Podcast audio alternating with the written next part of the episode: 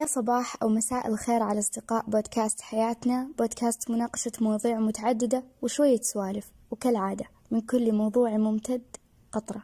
نبغى نمتلك نبغى نجيب نبغى نسوي نبغى نجرب أشياء جديدة. طب هل في مرة من المرات تفكرنا بالأشياء الموجودة عندنا أساسا؟ عشناها صح وحمدنا ربنا عليها. طيب بالعادة لما ندعي دائما ما ندعي يا رب ارزقنا يا رب أعطينا يا رب وفقنا يا رب حقق لنا اللي نبي. هل في مرة من المرات قررنا أنه في هذا الوتر أو في هذه الضحى أو في هذا الفرض أنا راح أحمد الله على كل النعم الموجودة. أحاول قد ما أقدر أستشعر النعم العظيمة في حياتي وأحمد الله عليها بدل ما أطلب أشياء أخرى. هل في مرة توقفنا عن الطلب وجلسنا نحمد الله على كل دعوة استجابت؟ كل أمنية تحققت؟ ولو كانت بسيطة حمدا وامتنانا وتعظيما وشكرا لله عز وجل.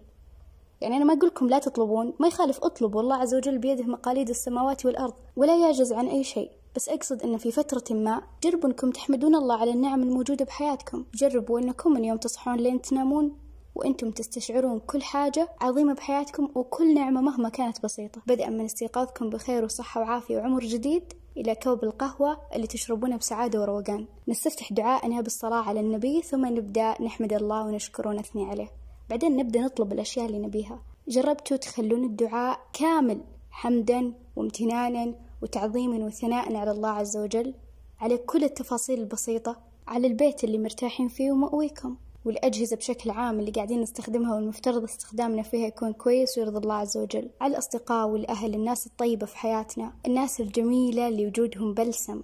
كل هذه الأشياء هل جربتوا تحمدون الله عليها؟ في مرة جربنا نكتب في الملاحظات أو في دفتر.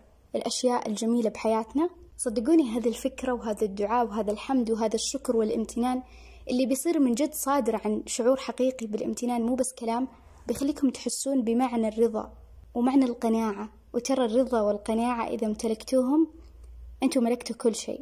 وراح يجيكم كل شيء تتمنونه بدون دعاء. لأن الله عز وجل قال وإن شكرتم لأزيدنكم. حتى الأشياء الموجودة عندكم يصير فيها بركة. البيت اللي عايشين فيه وكل يوم تحمدون ربكم عليه راح يبارك لكم فيه.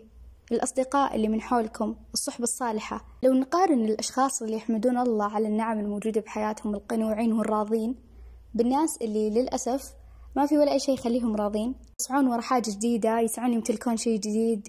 ويعتقدون إنهم آه راح يسعدون بامتلاكهم هذه الأشياء. ما يعيشون بسعادة مهما امتلكوا لأن سعادتهم بتكون مؤقتة زائلة بامتلاك ما يريدون. عايشين في دوامة من التمني والامتلاك. باعتقادهم إن إذا حصلنا على هذا الشيء راح نسعد. وللأسف. واحدة من أصدقاء البودكاست كان عندها خطة في هذا الشهر إنها تلتزم لمدة 21 يوم بالامتنان. يعني كانت تجيب دفتر تكتب فيه أشياء آه هي ممتنة لوجودها في حياتها تحمد الله عليها. مثلا اليوم كان جدا سعيد بالنسبة لها وكان مرة ممتع تكتب كل الأشياء اللي كانت جميلة في يومها وتحمد الله عليها. مثلا اليوم اللي بعده كان حزين أو سيء بالنسبة لها تكتب الأشياء اللي خلتها تتخطى هذا اليوم. وجدا ترى الفكرة جميلة لأنها تخليكم تركزون على الأشياء الحلوة الجانب الجميل في حياتكم. بدل ما نركز على هذا مو بعندي وهذا عند غيري والجوانب السلبية هذه.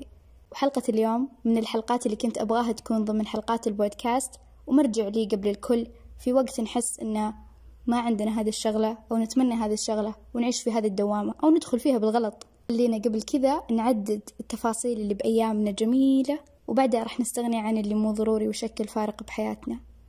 لو حابين نسوي سلسلة حلقات كل حلقة نطبق فيها مع بعض التجارب والحاجات اللي ممكن تغير حياتنا قولوا لنا على الإنستغرام. رابط الحساب في وصف الحلقة. دمتم بخير وإلى اللقاء.